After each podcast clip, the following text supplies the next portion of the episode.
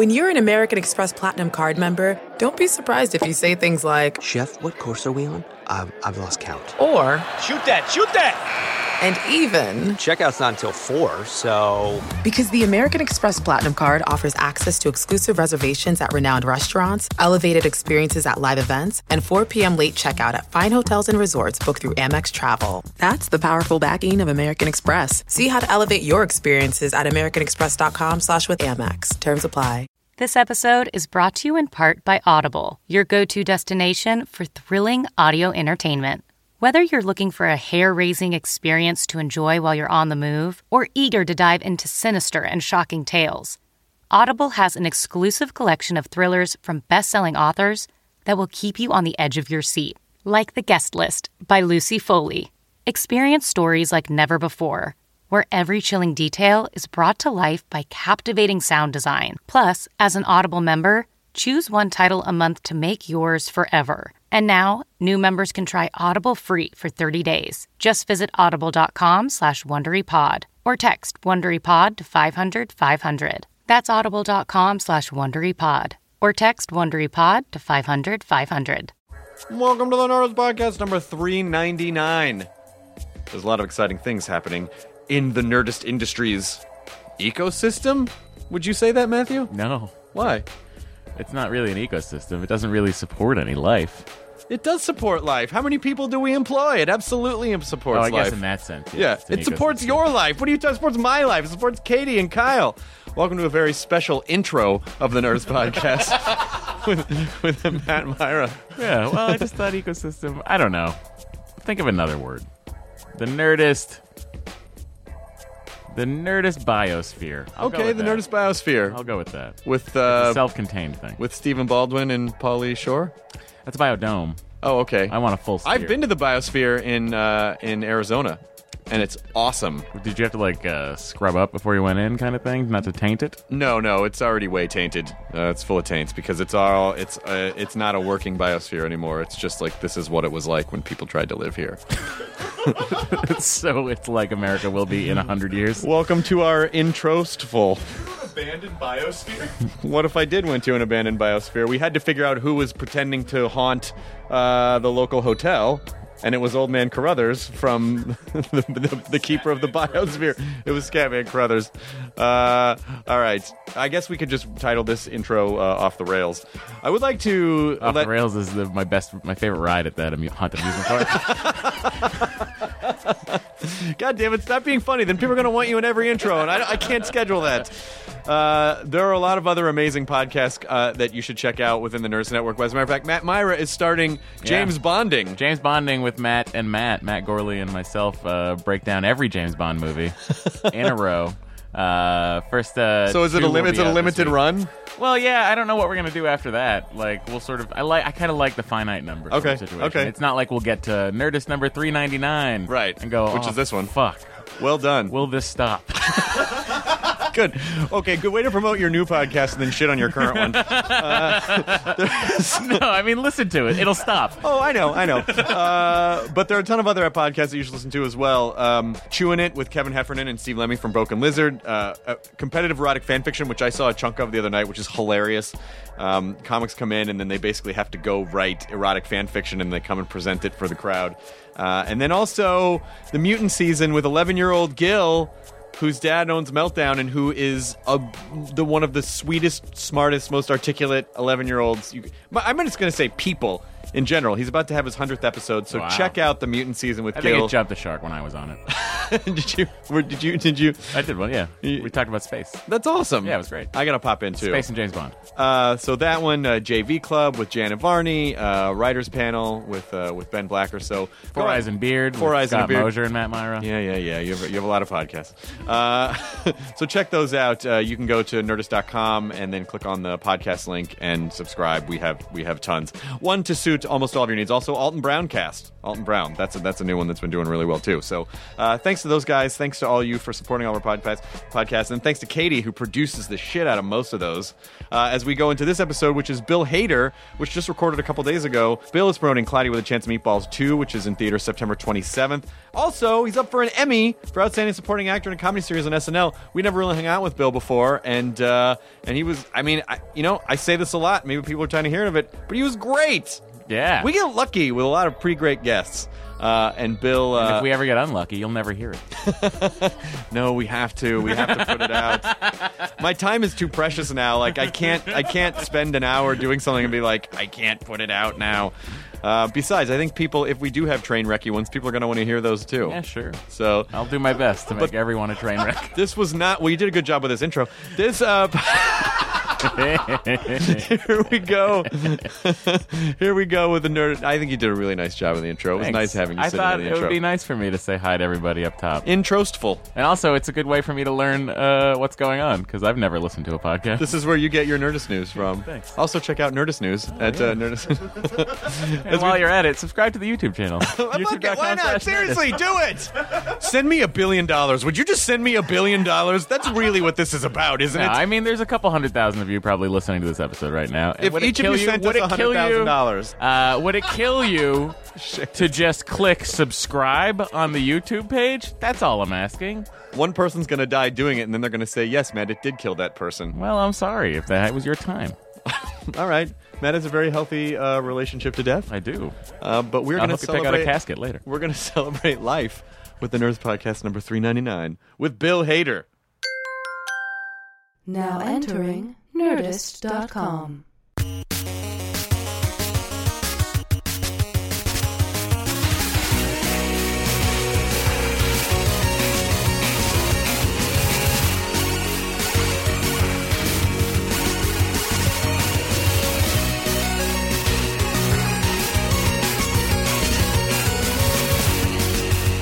Yeah, how are you supposed to Are you cut the it. skinniest guy in the room?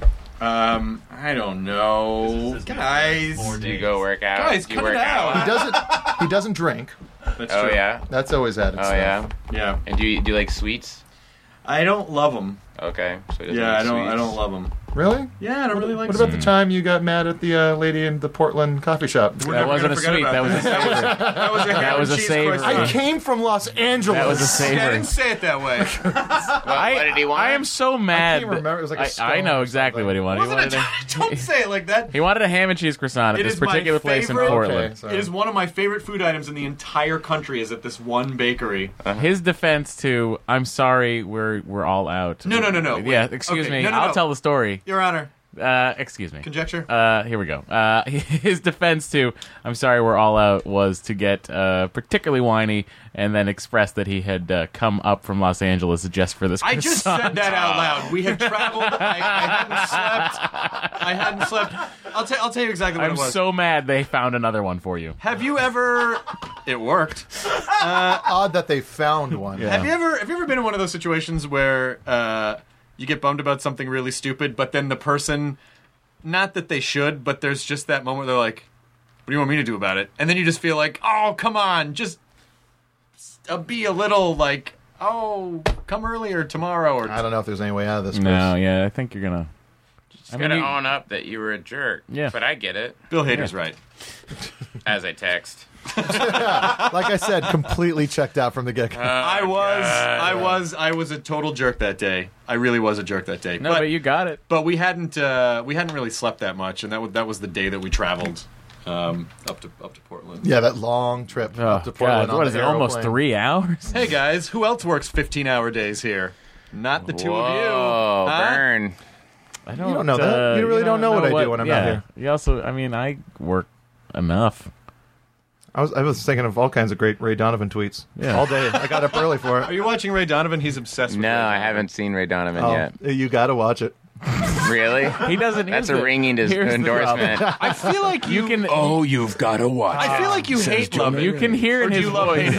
No, I, I don't know yet. You can hear. I can't stop watching. He's it. not lying, but he doesn't believe himself when he says it. Uh-huh. Yeah, I have no idea. Like I was telling Matt the other day, I was like, I don't know if it's like I like it as a show or a reference point. I Yeah, really- right. I can't tell. Yeah. But but you're so you're you're so passionate about it in a way that makes me feel like You have to see how awful this is. No, it's not that. Oh, is 'cause- it off? Is it bad? No, then, or- parts of it. Like every once in a while, there's just something that's bad that you laugh at, and it's Uh-huh. usually involving like the wife or like some situations. But other than that, like there's all this great acting and great situations. Yeah, it's a with- really good yeah. cast. Yeah, Liev Schreiber is pretty awesome. I mean, Yeah, he's, no, pretty, he's pretty very great. good. but he's not the best one in the show. Who is the best one in the show? The, uh, the the the guy who plays his brother with Parkinson's, who's like a British actor that really has the best Boston accent out of all of them. Wow, Yeah. that's how it always is. Yeah. All those British actors. That's like that new uh, the show after Breaking Bad. Now it's like Low Winter Low Winter Sun. Sun. There's all British actors. They're all Brits, yeah. They're all Brits. Really? Yeah.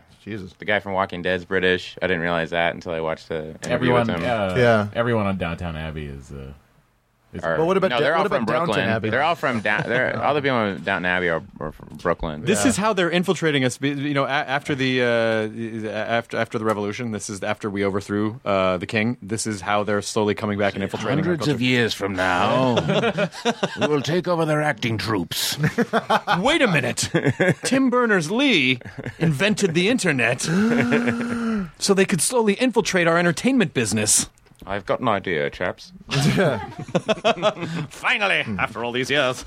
We, We will have until then we wait for the television to be invented. This is what we have to do, friends. Oh, you were waiting for this. Oh yeah, sorry, sorry. Is this the show? as the Yeah, yeah, yeah. Oh, good. Yeah, um, we're changing the name to chips and Orden. Order and Chipotle. Yeah. Ordinary, As- ordering Chipotle. As they're looking at the last results of the Revolutionary War, where they're deciding we have to surrender and get out of uh, this colony, that's when they're deciding to infiltrate television. yeah, They're looking at the results, like on, in the sports, pa- the Oh, war, turns the war out, uh, section of the yeah. newspaper. yeah, you got the Yeah, war it's just a section. nice, uh, black. Here, take that. Oh, thank you, Chris. the Daily. Oh, here. 20, 40. Chris, could you just do me a favor and make it rain? Anybody coffee orders? I'm all right. You you gave it a thought. I did give it a thought for a second. Chipotle. No, no, no, Bill, we got it. We got it. We're good. Yeah, fine. Thank you. We're, you're a guest in our house, Bill. What's that? Uh, what's that weird show that uh, P- Paul F has been posting about? Uh, Gorburger? No, no, that's the TJ thing. Gorburgers are uh, great. Yeah, yeah, yeah. I don't know. Warburger. I don't even know what that is. It's uh, it's this weird like monster. It's a web show where the TJ Miller plays the voice of some crazy huge monster. Oh, wow. uh, It's like a talk show. Japanese talk show. That's But then it has like great bands on it, like uh, Flaming Lips and the. Yeah, Paul has been posting. I saw him post to the Instagram of the Boardwalk Empire screenshot. Yeah, but there's some show. It's uh, like it's a Danish show that they're showing. I saw a bus ad for Oh, it's not the bridge, is it? No, no, no, no. That's not the bridge. It's uh, God, Gorburn. I don't know what it is. Doesn't oh, matter. Borgen. Borgen. Yeah. Yeah. I just I went. I'm just now got into because I haven't watched The Killing on AMC. I decided to watch it. the Danish. Like I went and got like a all region player. Yeah. And then had them send it to me. And but I got that, the bridge, and Borgen. I Nice. The bridge, the original version. Yeah. Yeah. For Christmas, uh, Kumail and Emily gave D and I an all region player and the uh, the bridge and the the original bridge and the original Killing. Yeah. And we the went- Killing's good. Yeah, we haven't. We watched the bridge and just were obsessed with it. Yeah. But don't you watch The Killing as an actor and go, how the fuck do they not want to kill themselves after every? Because everyone's just is the, is the one uh, the one character. I can't You, remember- they're talking about the. Dan- I haven't seen the American, but Oh, you're just saying in general. in general, in the American version, It's like, pretty is- rough. Everyone's just crying all the time. The the fir- the Danish one is, I mean, kind of par for the course for just you know Norwegian theater. I mean, all the you know Bergman know. movies and stuff. You just want to blow your brains. you know, every Bergman movie you watch, you're like, oh, they're all they're all beautiful and they want to kill oh, it's, themselves. it's winter all the time. yeah, it's Oh, winter okay. all the time, and there is no God. Even And the movie Klown. That's yeah. After watching that.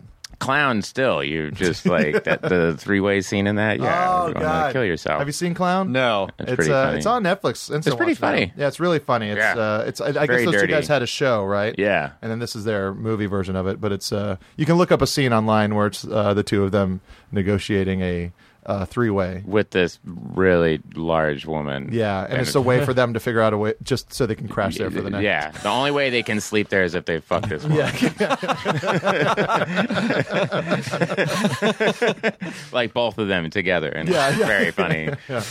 Uh, I was watching that, and we uh, had just gotten a new uh, babysitter, and she happened to walk in to our little living room right when I was playing, and I was like, "Oh, hey, hey, hey, hold on, real quick. Hi, hi, I'm Bill. Do you feel like You're watching my kid." do you feel like there's any part of you that goes that, that in your head goes, hmm?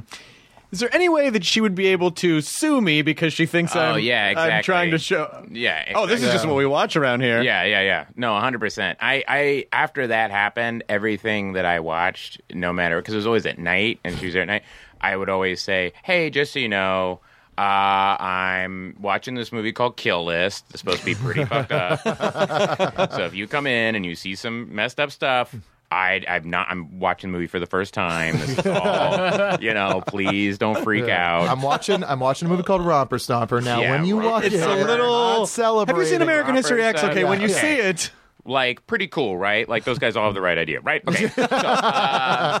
So, no, no, I'm just Okay. kidding. I'm just kidding. Uh, I'm just kidding. Okay, by the look in your face, I'm joking now. I'm, I'm backtracking now. Why are you crying?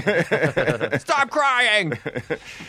Do you live in Los Angeles now? Yeah, I just moved here. Welcome Nice. back. Welcome. Thanks. Yes. Yes. Nice being back. Yes. Does it, it wh- when you uh, when you the like the the couple months or the maybe the week or two after you leave SNL, do you still have that sort of crushing like I have a deadline? Oh, oh, I'm okay. Oh yeah, I'm okay. You s- I had uh, I I have uh, still have SNL nightmares at, at right around this time in August is when you start having your SNL nightmares because the show's like a month away and usually it deals with like not knowing your like not having the cue cards ready or you're in the costume for the wrong sketch. I mean, it's all very cliched things, but it's true. You do have those. And then that happened to me last season where What?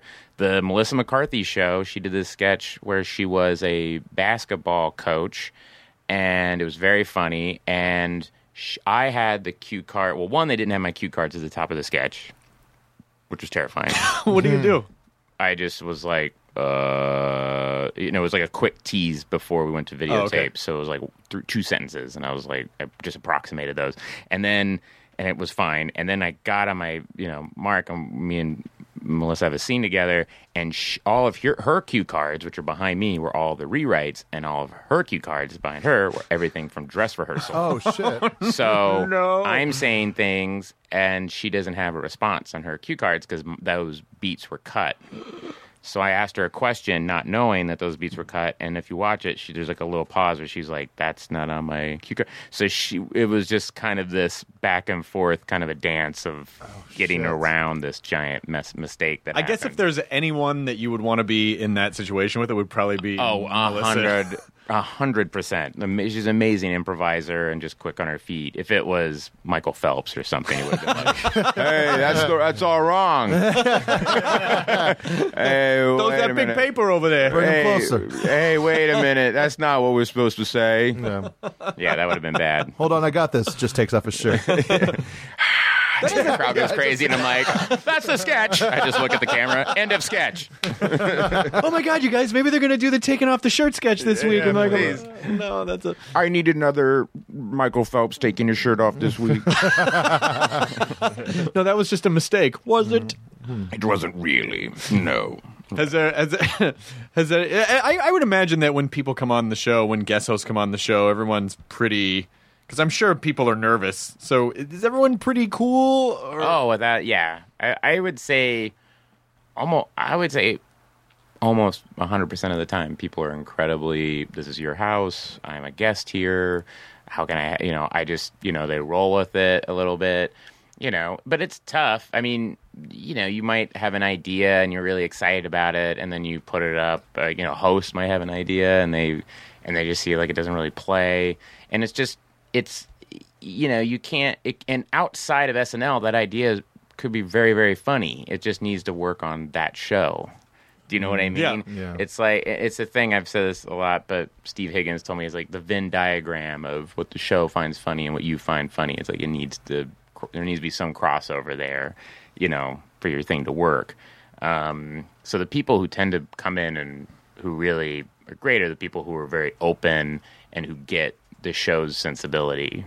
You know what I mean? Yeah, well, I because I always think that there's probably a there are basically two audiences that you're playing for on that show. It's like it's like a theater show, but then the television part of it makes it sort of weird because you Yeah. can't stuff that you could get away with in theater doesn't necessarily work on television and vice versa because you're in close-ups, Totally. but then you still have to play big for the audience. Yeah, there. you have to perform instead of act, as they say. You know what I mean? And it's not it's performing big. That's why Justin Timberlake, I think, is so good at the show because he's like Mickey Mouse Club trained. and he Oh, just, he just, know, and he just Yeah. knows how to hit his mark and Yeah. like play out and do his Yeah. thing no matter what it is.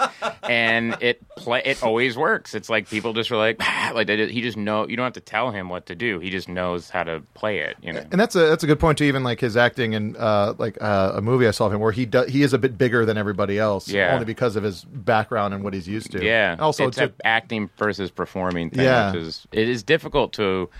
Uh, it's really difficult to kind of work on, but that's the that was what was so nice about doing those digital shorts of us having so many pre-tape pieces. At my time there was that you could kind of act a little smaller. You know what I mean? You could act Yeah. instead of perform. You know. Now, when you uh, w- did did you when you left, was it like okay, it's time? I just want to kind of move on and do a new, you know, like pursue some other stuff. It was more of like um, it was more uh, just I want to go, uh, you know, live in Los Angeles because my wife, uh, who's a director, was constantly coming out here. I was constantly coming out here, and we have two kids, and Gross. we were all on top of each other. Uh, uh, yeah, it was pretty gross.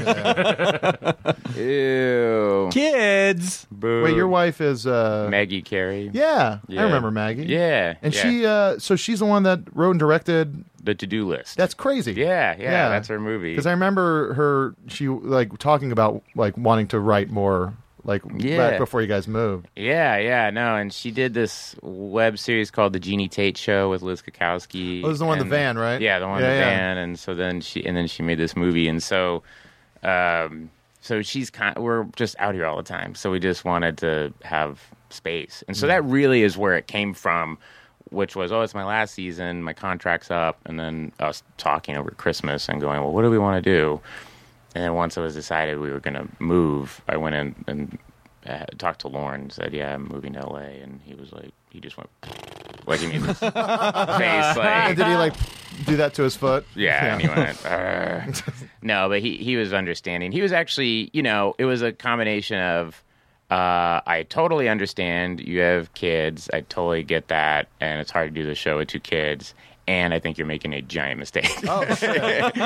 Yeah, I totally get it. You're fucking me. no, but it was hmm. like you should stick around. But I fully understand. You know what I mean? Like I would love if you stick around, but I totally get it. How much longer would you have had to stick around? Would you had to re up a contract? Yeah, yeah, probably. I don't know how that works. If it's Yeah. like then another just another season, I, I don't know how that works. I like that you moved to LA for space. yeah, New York's no. the only place you can come from where LA oh is yeah. Well, it's no, also- it's true though. It's when you're a young performer though and you kind of think oh my god if i could just get on snl or if i could just get one job then everything would be set. And then you flash forward when you start to get older and especially if you have kids or like you really do start taking into consideration like but uh, how do I want to live? Like, how do I actually want to enjoy my life? And then it, you go, wow, I can't believe, you know, it's. I guess it's. I guess it's a sign of maturity that you can make those kinds of decisions and go, ah, the career stuff will be fine. no, it it is true. I mean, you worry about the career stuff, obvious, you know, all the time. But it is it is kind of like, um, you know, it's really hard on doing that show is incredibly taxing, and then to do anything outside of the show, which I always try to do, is incredibly taxing. Taxing on top of that, and then you have a family, and you have all, you know what I mean. How- and so How did that like work when you're just swamped at work and then you have you come home and then you also like you have to be just A dad. mentally available? to Yeah, your it's family? hard. It is hard. Um, you know, I mean, during show weeks, I might as well have just been out of town. Yeah. Do you know what I mean? Because it, I mean, during the sh- season, it's this thing happens where during the season, I'm kind of just, I'm, I'm never 100 percent there, and Yeah. that's what you know. In the summer, around this time, I start to just become more. It takes like another month and a half to kind of come down from it, Ugh. and then you have a month and a half where you feel available and then it all starts to ramp up again you Yeah. know for nine months How did that like how well how was the strain on the relationship with Maggie? Like did that like were there times where just like hey you need to just kind of be here when no, you're here? yeah no M- maggie is actually incredibly uh uh well a understanding and b she's very you know uh kind of I was gonna you know independent or you know what I mean. Yeah, like yeah. she just very much she's very she gets it, you know, and that's what's great about being uh, married to someone who is also in this industry. Is Yeah. she's like, no, I get it, you know. When she was making her movie, you know, she, she was like, I'm not that available, you, you know. Yeah. But um, it was stuff like during show weeks, every Thursday night was we would go on a date.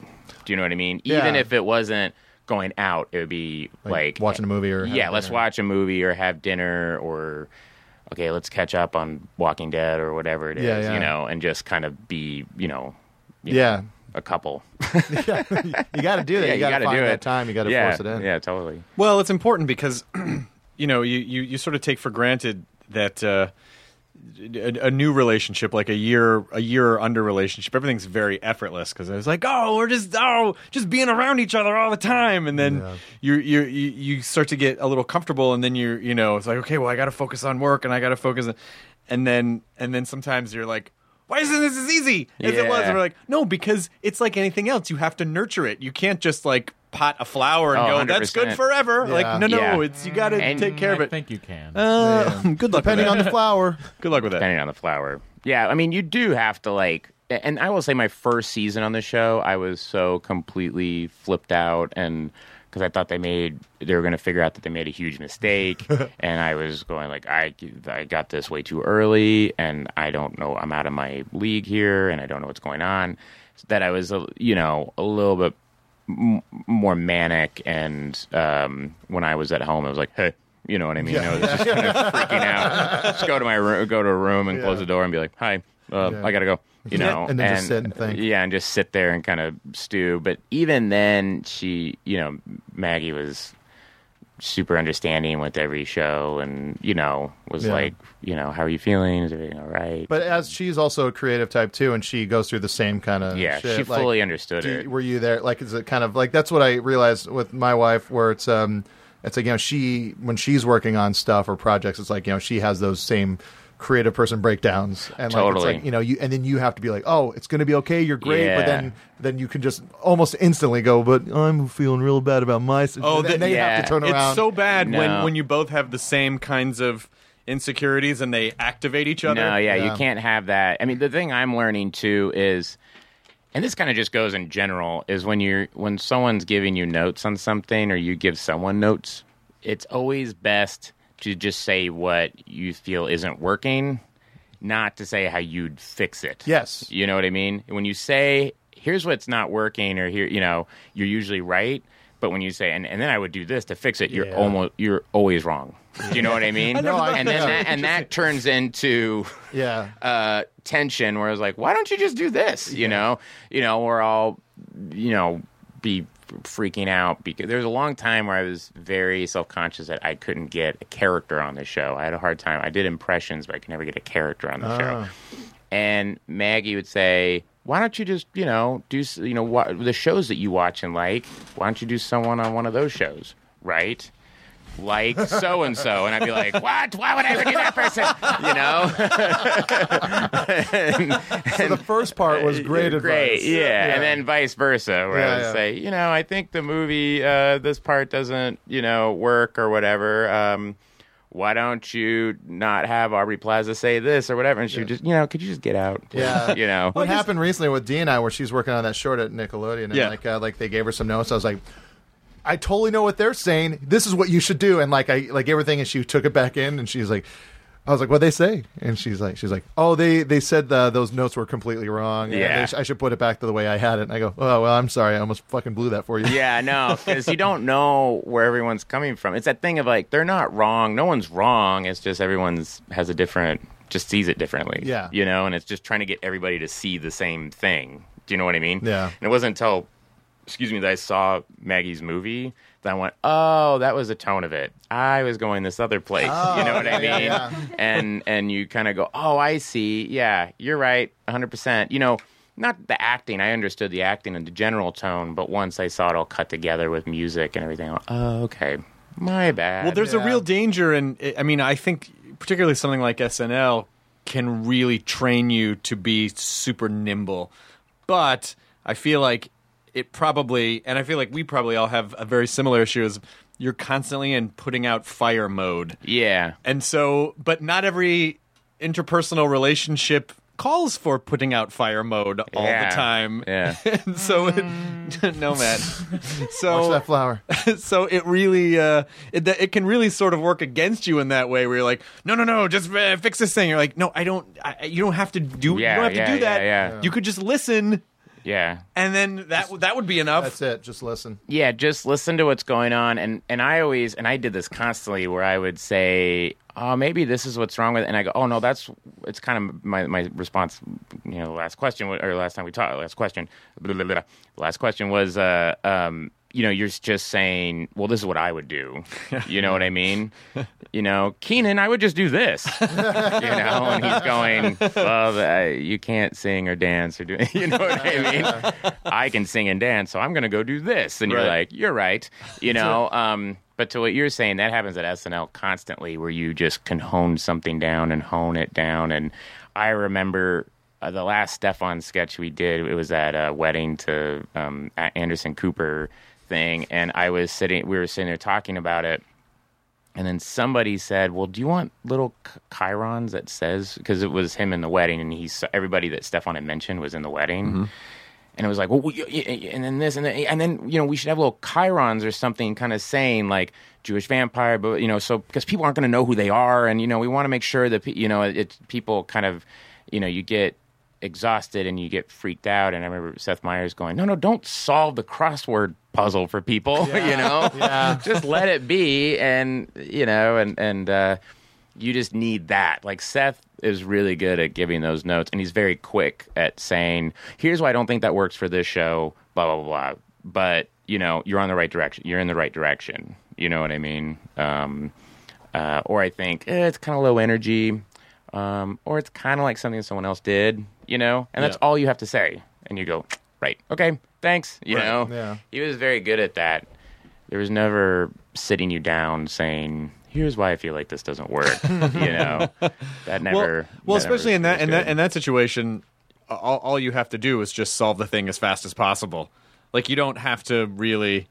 It almost feels it almost feel kind of shitty if people got really heavy and emotional about it. No, no, no, we're just in it. This just has to be yeah, streamlined. you can't. You just don't have the time for it. You know, it's the same thing at South Park too. You know, those guys just they don't have the time to go. Well, you know, it's just like, eh, you know, it's very just it's very friendly. You know, that's the other thing I realized too is that if you're a new writer and you're going to a writer's room, the worst thing you could do, even if you feel this way, is is like finding this balance. You can't say if you don't like something, you shouldn't go. That's great.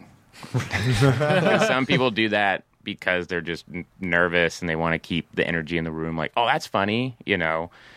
But at the same time, it's the opposite it's true. Like you just go, nah, you know what I mean? Yeah. It just kills the vibe in the room. Um, I there's one writer on the show. I won't say who it is, but you would say, uh, I was thinking about maybe an idea where, um, you know, we would do the, you know, uh, I remember one time, I, what was the freaking idea? I had a bad idea for Taylor Swift where I was like something where she's like a government agent or something because just her attitude, like no one can get mad at her. And like I'm trying to figure it out. I'm like, this is lame, this is lame, but it's like, you know, it's like she's a like some sort of weapon that they use.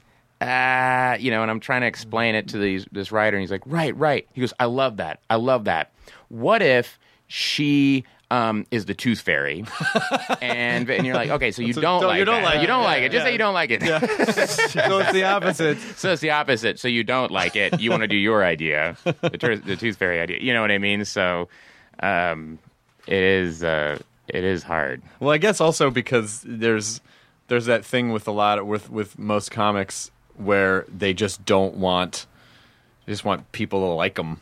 You know, like they don't they don't want to they don't want to. Oh, I mean, I I guess I'm probably one of those people where you just don't want to hurt anyone's.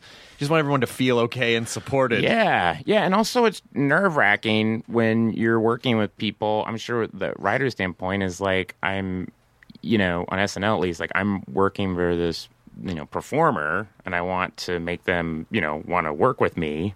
And then as a performer, I'm looking at the writer going, I want you to write for me. you know what I mean? So it's this awkward conversation of like, or, oh, no, maybe, oh, I don't know, you know.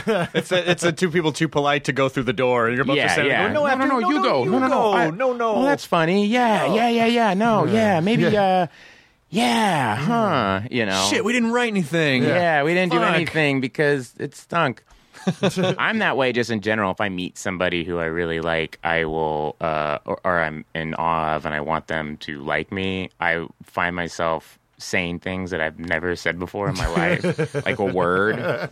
Like the first time I met Bill Murray, uh, Jim Downey, who's writer on the show, called me. He's like, Bill Murray. He's like, come down to this, you know, bar. I'm watching a baseball game, and I went down there, and it was Bill Murray and him in this back room. Jesus. And it was just the three of us, and I'm sitting there going like, oh my god, you know.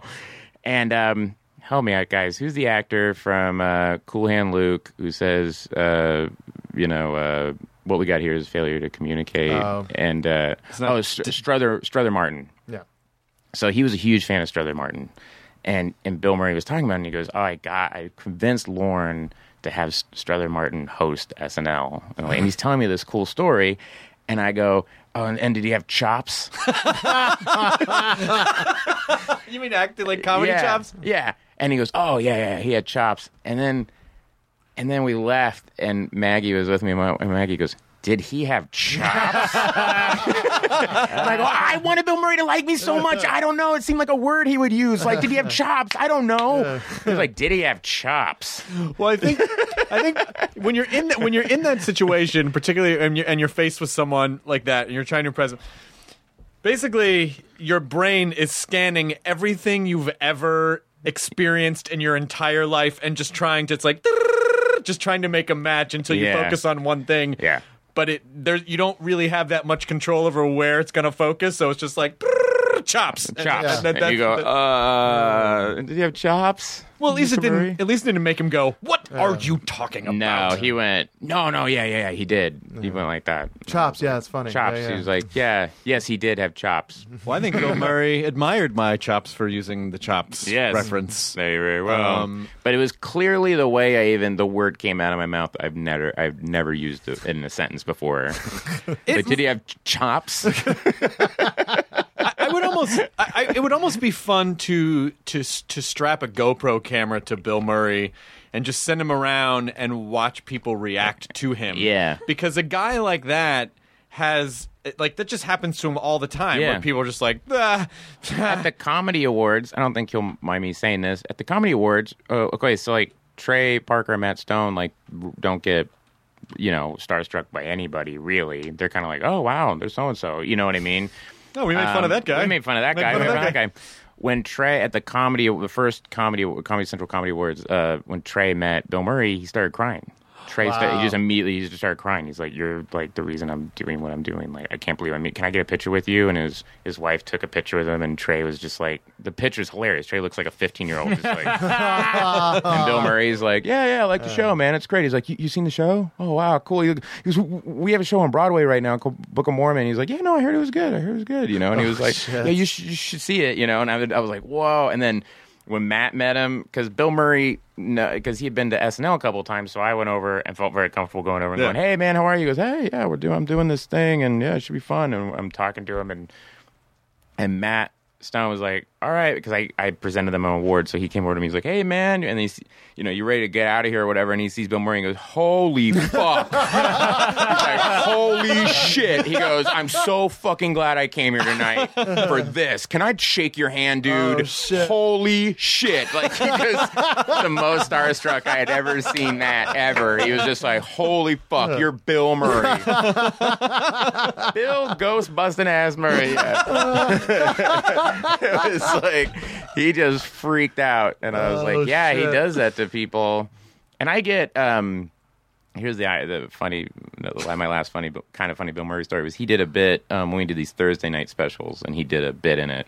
And when he we were rehearsing, and the whole cast was in it, and everyone was kind of whether you knew it or not, everyone was kind of on because there's like Bill Murray's up there, and, and he's like the coolest. He's like a jazz musician or something, just kind of sitting there real chill, and everyone's kind of like looking up at him, you know, and doing like bits very loudly to each other. and they're- Everyone's kind of like, "Uh, okay, and then kind of like, shut, shut, okay, you know, it's Bill, Bill Murray, you know, and. uh so then at the after party, I got to, he started talking to me and we were having a great conversation and we started talking about baseball and basketball and, eh, you know, things like that.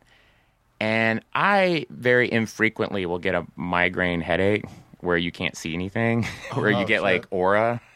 And as I'm talking to him for the first time since, you know, like in two years, I like that is when God decided to give me a migraine. where he was like, Bill, come sit with me. Let's talk. And I was like, cool. I got to go because I can't see oh, anything. and I was like, and I was in a cab like, why is this happening? That should be a commercial for a migraine medicine. Yeah, if you meet Bill Murray, yeah, the guy like, oh, are, are- are you Bill Murray? And he's like, sit down with me and let me tell you all my secrets. Oh no, oh, I can't see anything. Yeah. Your face is a round circle of I can't. light. Yeah, I don't know what I'm looking at anymore. Because you never know when Yeah. you're gonna meet Bill Murray. if you meet Bill Murray, this might cause bleeding. Side, may- side effects may include self-flagellation. In a Self-flagellation. cab on the way home. Yeah, saying you liked him in Doctor Detroit. Was Bill in Doctor Detroit? no, no, it's like Dan messing Aykroyd. it Yeah, yeah, yeah. I, I, I didn't know if he did. wrong I didn't know if he did a cameo in He the. was in Doctor Detroit. Someone just, uh, I think it was on. Uh, maybe Huffington Post or whatever, but it was there was like 19 pictures that will make you feel like you're in the 80s, and they're fucking awesome. Just like s- candid pictures, like oh, the wedding photo of Tom Hanks and Rita Wilson, and then just fucking Bill Murray and Dan Aykroyd hanging out in 1985, like just having a beer, and it just it's and it's it's Venkman era Bill Murray and Stantz era, you know, and it just it just feels like god damn it. I don't know if I'll it, like. Eh, Did they did they have any sense at the time of what they were a part of? Yeah, Well, at that time, they were two of the biggest comedy stars in the world. in the world. Yeah. Yeah, At that moment, I in mean, Dan Aykroyd got nothing but trouble made. So yeah. that's true. there's moments. Nothing but Trouble does have moments. Yeah. it is interesting. I just watched that movie recently. It's a why, and I was really like- crazy like, it's high so concept. Bonkers. Yeah. but it's so weird. But you, I got to very tell you though, with Ghostbusters, if you watch the deleted scenes, it feels like, and I honestly, I have no, I'm basing this on nothing more than just a feeling, which would make it uh, a true podcast. More than a feeling. which would make it, uh, you know, adequate for the internet. Um, that uh, the deleted scenes, Ivan Reitman cut a lot of the the SNL kind of stuff out of them, where they were doing like. There's this one scene where the it's Bill Murray and Dan Aykroyd doing these homeless guys walking through Central Uh-huh. Park, and they're just like their their characters are up to eleven. Yeah, yeah. and he just like it just like he just lifted all that stuff Yeah. out, and, and it was almost like he sort of. They ha- had to fight against a little bit of the sort of Second City stuff. Yeah, kind of ground it in something Yeah. where you're like, no, you're this. That, what always happens to those things, and I've been a part of movies like that where when you're shooting it, you're trying a lot of stuff. And then you could tell in the editing, they went, okay, no, wait. Okay, Dan Aykroyd's the nerd guy. Just Right. keep him that because that scene kind of seems inconsistent. But You know what I mean? Right. Yeah. Yeah. And it makes sense because they kind of do that in the second one when they're the um, the sewage guys. Oh yeah, yeah. Right. Oh, you got you want to come? Oh, with you me? want to come with me? You want to come with me? You want to go? You got to go down the top. Like, and they're yeah, talking like yeah. that, and you're like, oh, they can do voices and Yeah. stuff, you Yeah. know. So that maybe makes sense. no, I mean, you're parapsychologists. You don't do voices. Yeah, Yeah. exactly. Well, just like at the end of uh, you know, Trading Places, where just everything goes off the rails, and Dan Aykroyd is all of a sudden can do characters and stuff like Yeah. that to get you know. Yeah, yeah, he plays the He's like, Jamaican guy. hey, man. Yeah, like you grew up in uh, Ivy League school. Yeah, Where's it- yeah. But uh, it's uh, it, it is interesting that you can be on a set and you do something, and and it's it just crushes when you're shooting, and everyone's like, "Oh my god, well this is going to be the biggest Yeah. moment of this thing," and then you see it and you're like, "Oh, that didn't."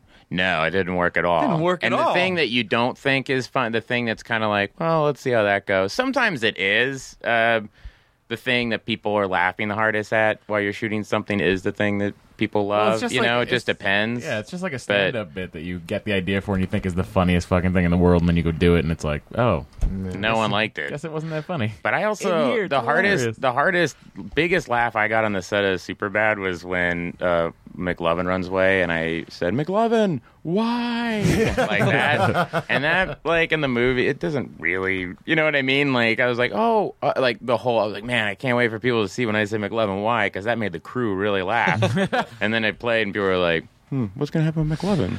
You know, I mean, if you really, if you really wanted to get boring about it and understand the science of like comedy dynamics, it's like, oh, the proximity of you to them, to the crew, to being in the situation in this organic Yeah. moment versus you are basically under a microscope yeah.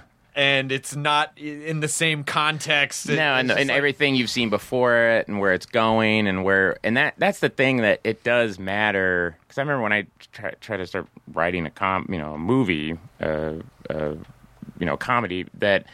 You know, you always want to just get in all the bits and stuff, but it it really is when it works the best is when you're not laughing that much and you're just trying to figure out the emotional through line of the movie because that's kind of what people that's why I think Monty, you know, Monty Python's like my fa- I mean, that's the thing I grew up on loving.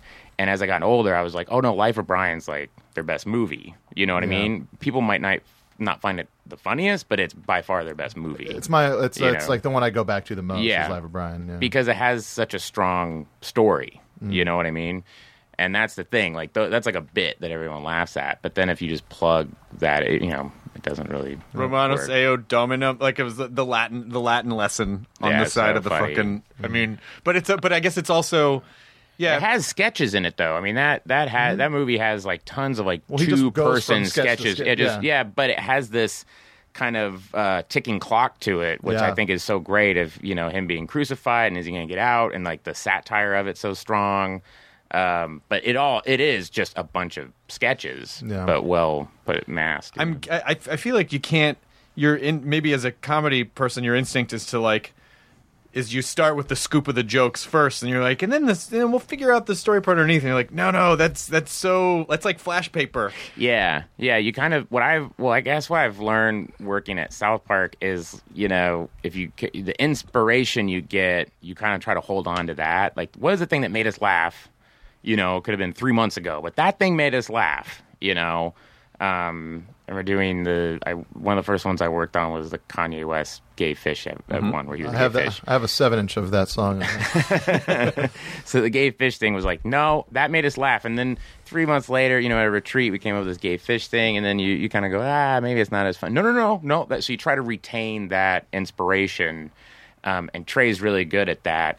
But then it's like when you're trying to figure out the story, you want it to be just, I don't know, resonant in some way. You know what I mean? And then because you you can always be funny, you just want to be um, confident that w- we can always make this funny. You know what I mean? But let's make sure the story makes sense. You know, and that's what that's why comedies are just way harder. Well, it's interesting that you because we never really met before today. I mean, maybe just Well, like briefly. Didn't you moderate the Paul? Oh, I did. H I did the? Paul panel. Yes, I did yes, the Paul. That but was I right couldn't bef- hear you at all. I know, and, and every panel that I've moderated at Hall H since then, I've always used that as an example of like, you have to aim a speaker at the panel because Yeah. no one can hear anything. yeah, you can't hear a thing. It was so bizarre. We were like, "What's because the, happening?" the, the the audio just disappears into the back of the room. Yeah. room. Yeah, 'cause it's so, not- I just did it again, uh, Hall H, and I said that I was like, you know, you can't hear each other up there. It's really weird. And I don't know, they didn't fix it. it's not important. Um, we can't afford more speakers. It's Yeah. not. no, it's just not- get like a twenty dollars speaker from you. Just go to the. Yeah, you want? You gonna at give me us. twenty five dollars? Yeah. Oh, Shoot sure. back I us. would be happy to give you It's twenty five built. dollars. It's built for the least uh, sound. It's Yeah. It's just a giant room that is designed to have a banquet hall. It's, Yeah. it's basically it's just it's just like a driving range, just like Yeah. whew, and the Yeah. ball just yeah, phew. it disappears. But um, uh, yes, but but you and so uh, to me, my experience with you is you're like a pretty laid back guy. Yet you have, and maybe you're not. I just don't know you that well. But you essentially had two concurrent jobs that were probably two of the highest pressure jobs, and on opposite coasts. Yeah. uh, that you had to like. Oh, you got uh, you know five days for this show and six days for this Yeah. show, and you just got to fucking. They're both six days. Oh no, I guess it is five days. No, six with both. But yeah, it's hard. It's, um, I mean, South Park. I don't do a lot of heavy lifting. It's really those guys. You're just helping them out with their idea. The pressure's really on them. You know, I'm just like, I I come in at ten, and then it's really amazing. You'll come in at ten a.m. and then they'll go, okay, so you know, we have these three scenes in Act One, these two scenes in Act Two, and we know we want to end with this scene. So how do we get from this scene to this scene? Let's talk about that. And then you'll kind of come up with, you know, three or four different scenes that kind of move the plot along. And then what what tends to happen is then you leave at 1 a.m. or 1 p.m. You leave, and the next day you come in at 10 a.m. and everything you talked about is fully animated. It's all done. Jesus Christ! They do it that they can they turn around stuff incredibly Yeah. fast there. The hard work is mainly for the animators. yeah, the hard work is everything like, done. Guys, uh, good luck. You those, know, poor, those poor guys sleeping on the floor. Oh wait, and there's like really the guy just out. wait. They have to wait. Yeah. just waiting around. The, Yeah. That documentary is the one of the most stressful documentaries I've ever seen. Oh yeah, but it is just them. Those are that's. I mean, I've never. I think I've been a part of. Yeah, maybe one where they kind of threw out. I don't know. Maybe it was Sunday. Maybe because the show airs Wednesday. Maybe I've heard stories where they've thrown out shows as late as like Monday, where they go, you know what, this isn't working. Scrap all this. We're starting over. You know what I Jesus mean? Christ. And they just like go for. But I think that's a testament to them wanting the work to be good. I think a lot of times when someone is when they've done something for that long, what tends to happen. And it makes total sense. Is you become incredibly wealthy, you can really feel, and you can now enjoy yourself, and so you become more of like a manager. And you go, you guys do this. I know I used to be on the Yeah. floor, but Yeah. you know, directing things. But you guys do this. I'm gonna go and enjoy myself because I've killed myself for the last ten years to Well- get to this place. But they aren't like that. They are so everything is about the show and the comedy and keeping it, um, you know. And, and, and it's the same thing at SNL. Like Lorne's still, you know, really involved, and, Yeah. and he's on the floor with you and saying, "I don't think this works that way." And I'm like, I've been doing this for like 40 years, you Yeah. know?" I couldn't be at a Yankees game with Billy Joel, but I'm here. Yeah, Well, I guess I guess it maybe some of it has to do with, you know, what is it that you what is it that you want, and if that thing is like, well, I just want to get comfortable, and so Yeah. I'll work really hard for like Yeah. ten or fifteen years, and then I'll be comfortable, and then everything will be fine. But if it really is about the craft, then I guess that never goes away. But I think mm. that's why so many comedy people just sort of. Well, South Park amazes me every time. It's I watch it. unbelievable. The Like- quality has never waned. and that's No, that- if that's anything, it's really, gotten better. Yeah, and that is them just trying to learn. I mean, it really is. They just learn from it, and they go, you know, oh no, we've made that. I, you hear that a lot. No, we've done that before. We made that mistake once. You know, no, no, no. I, you know, I don't think that's good. And then once you get an idea and you go, no, this really works. This is like a funny thing. Watching them go, yeah, but it's. I think you'll see it come. You know, we, it is good and it works, but as I'm watching it, you can kind of see it coming. Yeah. So let's. How do we subvert it in a way where you don't see it coming? And they bang their head against the wall every week to make it work, and that's why And they pull it's it good. And every time there's a Randy Marsh episode, I get really. I, I, I also think some of it has to do with the fact that it's a small team. Yeah. and there's there's just not enough time to overthink things and Totally. overnote things. It's just like this was really funny right away. Let's just fucking do it. This is making us get laugh. it done. Yeah. Like those, that that writers' room to me has always been like, how do we, how do we get back to that place you were in high school? Like the funniest I've ever been in my life was in high school in the lunchroom with my friends. That's like the hardest I've ever laughed in my life. I will never be that funny again. like you just laughing, and there was no pressure. There was no like, uh, you know, overthinking it or whatever.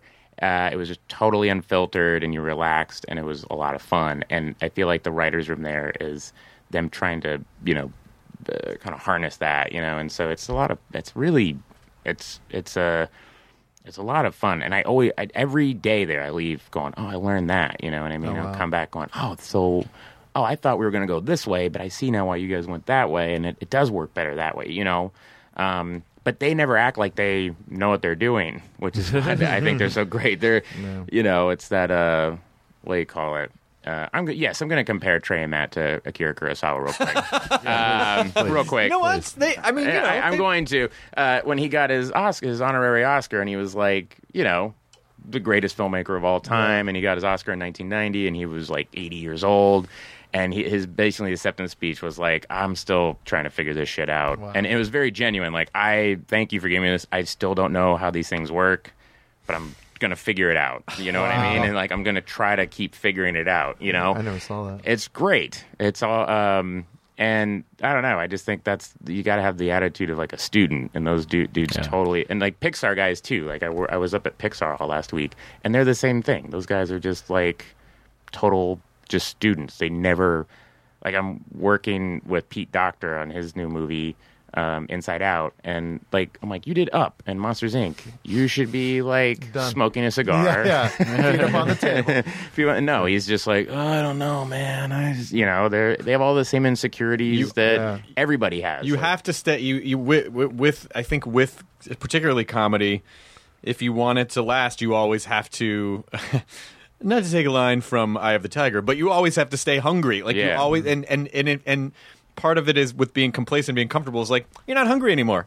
You're Yeah. not, not not that you shouldn't. You know, like you, it doesn't matter if you make a ton of money or if you make a ton of money, great. But you still have to find something that keeps you really hungry. Yeah. I remember uh, like reading the Bob Odenkirk saying like if I wasn't getting paid this, even if I still lived in Illinois, I would be doing this stuff in my my house. Yeah. You know what I mean? Yeah. Like you just do it because you just can't help it. You just want to do this. Yeah. Another Breaking Bad person, Bryan Cranston, said the same thing on the podcast. He was Really? like, "Yeah, yeah," because I was right, kind of poking around, trying to play the card of like, I mean, as performers, we're all sort of insecure, and he was like, I, "No, what do you mean?" Like he Yeah. just he was like, "I would be doing this."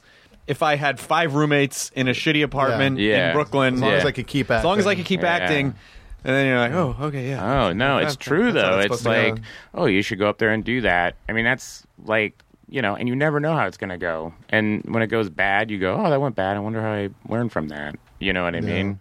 Oh, don't do that again. You know what I mean? or Go, I- you go ahead. Yeah, I remember. Um, I think it was like your first, first or second year at SNL, and you and Nick Jasenovec were writing like a horror comedy. Mm-hmm. And I remember talking to Nick about where it's like um, you guys got to get notes back from like Edgar Wright, Yeah. and stuff like that, and how you just like, like oh, like you, you were still like you know, do you do you feel that like that's like with an old script like that, you would ever go back to it now with all the uh, knowledge you have? Yeah, I think if you look back at those first drafts, you would go, "Oh man, it's what I was talking about earlier. There was no story. It was mm. just kind of super modular bits, you know, that could be moved around and put in any order. You Yeah. know what I mean? And so it was Edgar saying." Oh no, Shaun of the Dead though. It's you know you work it out the emotional beats of it and like what about this guy's life and about the character and Yeah. and and and it was we'll we'll make it funny. Just Yeah. make it. It's almost almost better to out you know either outline it or just write it straight because it's so much easier to subvert things and make it funny once you have a straight That's thing true, there that yeah, yeah. works like a Yeah. straight like a almost like a drama base Yeah, you know yeah. and then you just start breaking it up and messing around with it and see what happens it kind of um it's fun to build something like that and then just start breaking it apart Yeah, I remember what Nick was saying about like the thing they were trying to like or that Edgar was telling you guys is like and also like you know write it, but then also write it backwards. Where it's Yeah. like go back and you know put in callbacks and put in stuff. yeah that yeah which they do con- they do Yeah, so well they do so well. I mean, Shaun of the Dead and is just like a perfect movie. Yeah. and I yeah It's the same thing where you make it like these kind of like you know mouse traps of like different things. This Yeah. Mm-hmm. hits this. Oh, that's a callback to that. You know, but um, But at and- the core of it, you have to say, what does this guy want? Yeah. And Yeah. how can we either keep that from him Yes. or force him to do that? and try what's to the get it? conflict here? What's the and do you care about what the person wants? And is it you know interesting? I mean, there's so much big questions. But if you go into it going, okay, we got to figure out what this guy wants and make him interesting, you'll go crazy. Then, then you're just being super, you know, like like a surgeon or something. It's too removed. But if you could put your own self into it, or you're just talking with your friends, you're like, oh my gosh, it's about this guy who do, you know, or you're alone in your car thinking about something, and then you get inspired. That's what I mean. That's what um, you know, those guys like Edgar and people like that. You always feel like it came from this and is uh, an inspiration for something. Yeah. You know that you get excited about, and you don't think you don't. Uh, you know, analyze it too much. You just go, "Oh God, what if we were in a zombie cop like apocalypse? Yeah. What would we do if we were in a zombie apocalypse?" That's Like, what's so you know, interesting. That's what's so. That's what's so kind of fucked up about the entertainment business is that then it's then you get that excitement, and then the rest of the business just tries to s- smush that down. Yeah. as much as like let's drag this out. Let's let the lawyers talk about this for a year before Yeah. you're even allowed to make this thing. Yeah. Now let's give it notes. Now and then you're all of a sudden the character in the thing. Where you're like, I just want that thing. Yeah. Yeah. Well, I mean, that's why I was. in- I mean, for my wife's movie, you know, it's like she wrote it, and essentially everyone in town, you know, all the big studios were like, "We don't want to do this," and then she just kind of was like, "Well, we'll just figure out a way to make it," you know. And I've been working on a lot of movies like that, where you just you got to keep it m- moving. It's like you're trying to get someplace and the freeway is all jammed up. So you're like, just to keep moving, I'm gonna. Yeah. I might, I, Yeah. It takes me longer, But you just but I just, sit see- there I just don't want to sit there. I'm going to go all the way over here. I'm going to get there, but as long as I keep moving instead of just, you know, slowly inching your way to your goal.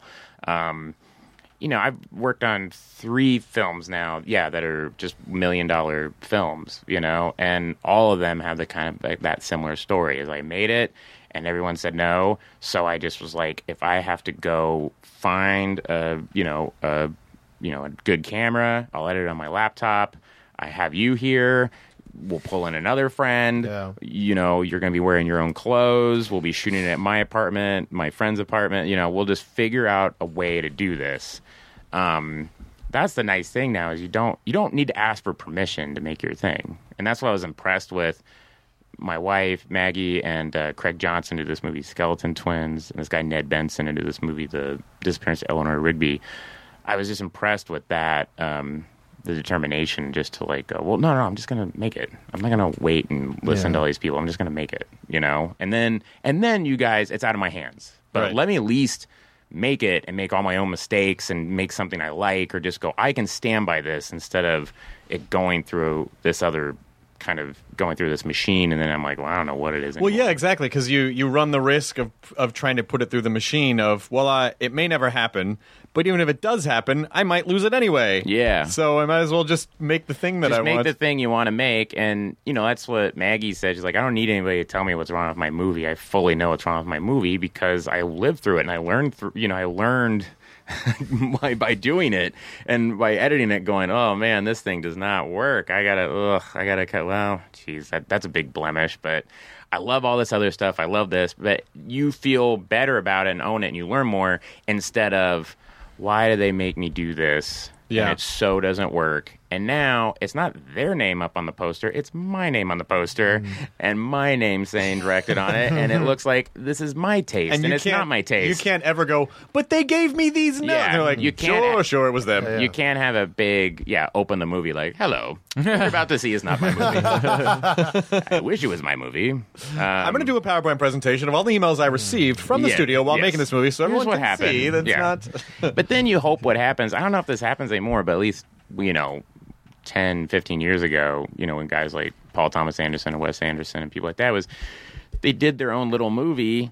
Um, and then it would come out, and then people would say, you know, a studio or something, we love this. We want to pay you to do what you do because we love this. Yeah. Do you know what I mean? Mm-hmm. I don't know if that how much that happens anymore.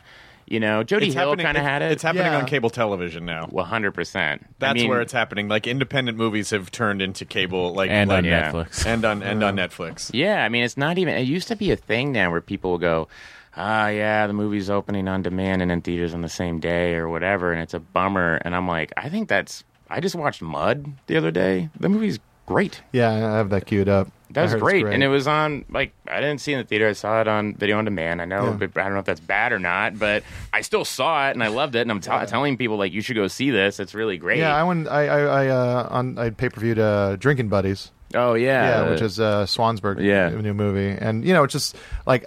I I figured like watching it like that, it still gets the numbers instead of me having to drive down to you know Santa Monica to go see it in a, like a small art house. I'm just saying there's more ways to see these things now. Yeah. It's just going to be different. Everyone's kind of used to like the model of seeing things, do- the things working a certain way, and it's just Yeah. different now. But did I think someone said uh, that?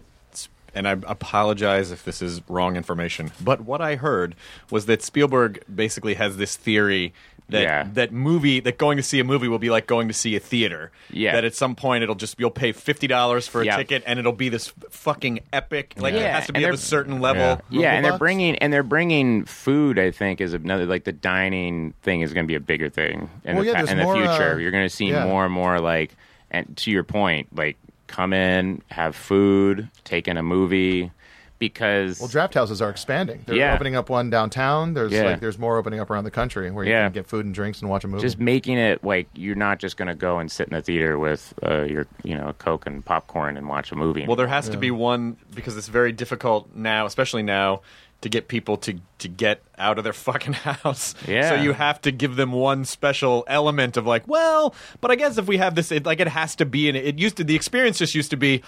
Look what they did. They made all those images move and they put it up on a thing. And now it's like, you have that. That's not enough of an experience anymore. Yeah, no, it's true, and it's uh, like your, you know, the cable television thing. That's why you watch. I Cable miss the TV. simpler times, you guys, and You people go, would wow. duck out of the way of the train coming towards them. Yep. Not anymore. I like though. I mean, it is true. People are saying it, but it's totally true. That it's like a golden age of TV. Right Oh, now. yeah, absolutely. And when I was on SNL, I, ironically, I was so inundated with pop culture because we were writing stuff. When I would go home, I was like only watch Criterion DVDs, and, and I, you know, and really, you know, depressing documentaries about like Jonestown or something like that. I was like, I don't want to pay attention to any of this stuff. That's exactly. and then and then when I was off the show, that's when I was like, oh, is Game of Thrones good? You know, I should watch it. And I'm like, this is great. Why didn't I help write that thing we did? on You know what I mean? It's I was like- doing the same thing when I was at the soup. I was so inundated with all the just pop culture shit that like I would like I would like be I just I can't watch any more reality shows. I'm just Yeah. gonna take a break. My break would be watching like or even I remember one time I was just listening to the uh, the tape uh, um, at Jonestown when he was like passing it when they were passing out the Oh, Kool-Aid. yeah, yeah, I was just listening to what he was saying for like two hours. It's so bonkers. Yeah, yeah.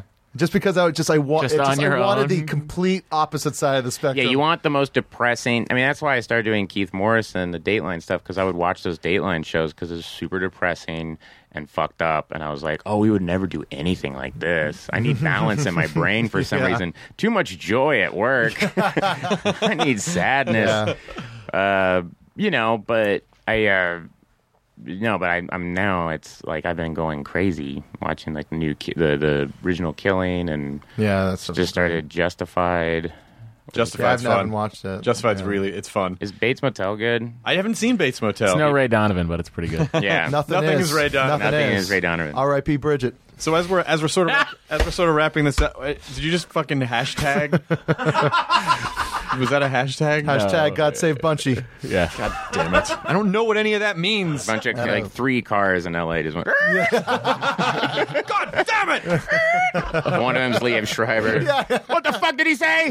Just know that from now on, for the next three months, there's an implied Ray Donovan spoiler alert. at Oh, the way end to of go. podcast. Uh, Gee now that you find out that Bridget dies, uh, like that's the it's a sister that died 15 years ago. Chris, it's time to get over it. Uh, I can't get over it. It's a thing that I listen. That show should follow my viewing habits, and the rest of society should protect me for being busy.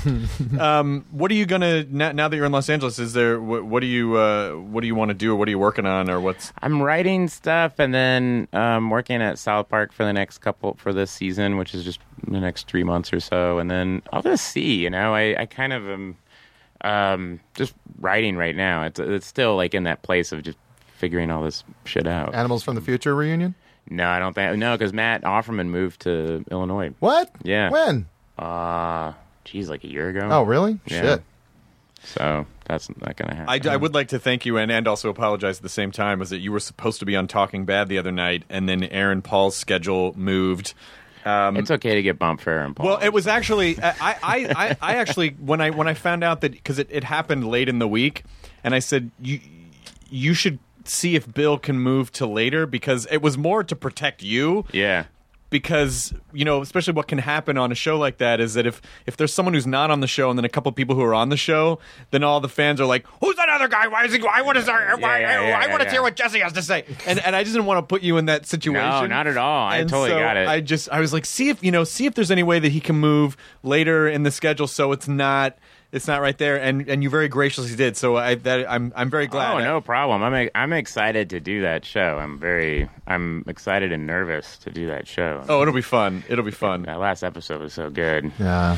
I just can't. I haven't seen ahead. I can't even. You know, like it just they've already started at such a crazy place. I'm like, how? I know. That's why I love that show. There's no because watching these other TV shows, kind of catch them on TV shows, and then watching Breaking Bad, it is uh, really interesting because you see how different and how kind of crazy um, the narrative propulsion of that show the, the, how linear it is how there's no Well- there's no fat on it. There's never a scene there's never like scene multiple subplot plots going where you're like oh now we're following this guy and this person. Everything's kind of headed the same direction but i feel like it's been that way since the beginning. It's, been one of the only nonstop. shows where i watch it and every show, I'm constantly reminded, like, oh, this is because he made that decision in the first episode. Right. Do you know what I mean? Because he made this, this is another. It's a, just this long domino effect. I, I, you know? I sometimes I think about it as sort of the dramatic, that the philosophical dramatic counterpart to Arrested Development, where it's like something that you really didn't even think twice about way before is like, oh, now this is the thing, and Yeah. this th- this has consequences that are going to pay yeah, off. like leaves of grass or whatever. yeah. Yes. You go leaves of grass, well, that's a funny weird thing, and then Yeah. it's like, oh, oh, my no. gosh. Well, also, it's it's what I think is kind of amazing about it is that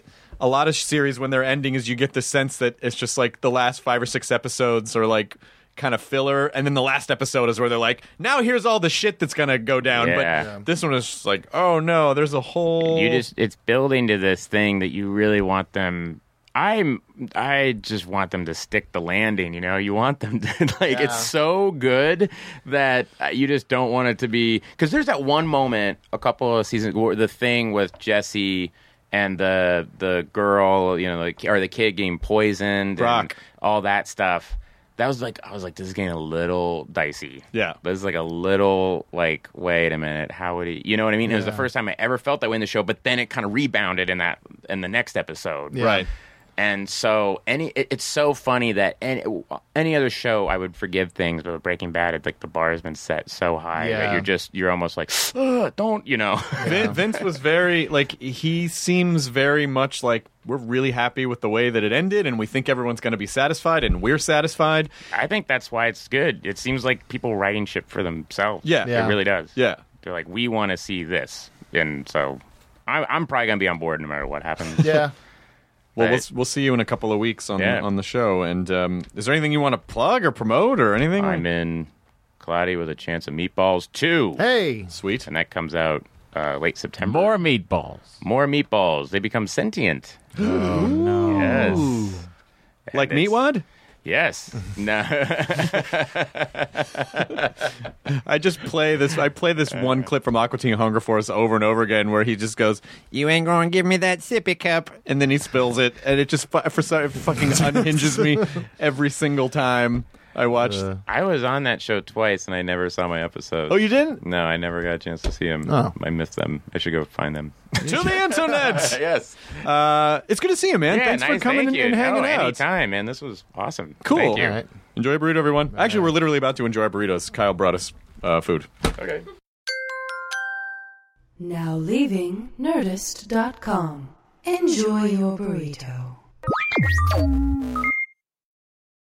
Hey, it's Guy Raz here, the host of How I Built This, a podcast that gives you a front row seat to how some of the biggest products were built and the innovators, entrepreneurs, and idealists behind them. Every week, I speak to someone new. Stories like Justin Woolverton's, a lawyer who just wanted a healthy alternative to ice cream, so he created Halo Top in his Cuisinart. Or Todd Graves, who grew his fried chicken restaurant Raising Cane's into one of the most successful fast food chains in the U.S. All of these great conversations can help you learn how to think big, take risks, and navigate crises in life and work from people who've done all of that and more. Follow How I Built This on the Wondery app or wherever you get your podcasts. You can listen to How I Built This early and ad free right now on Wondery Plus.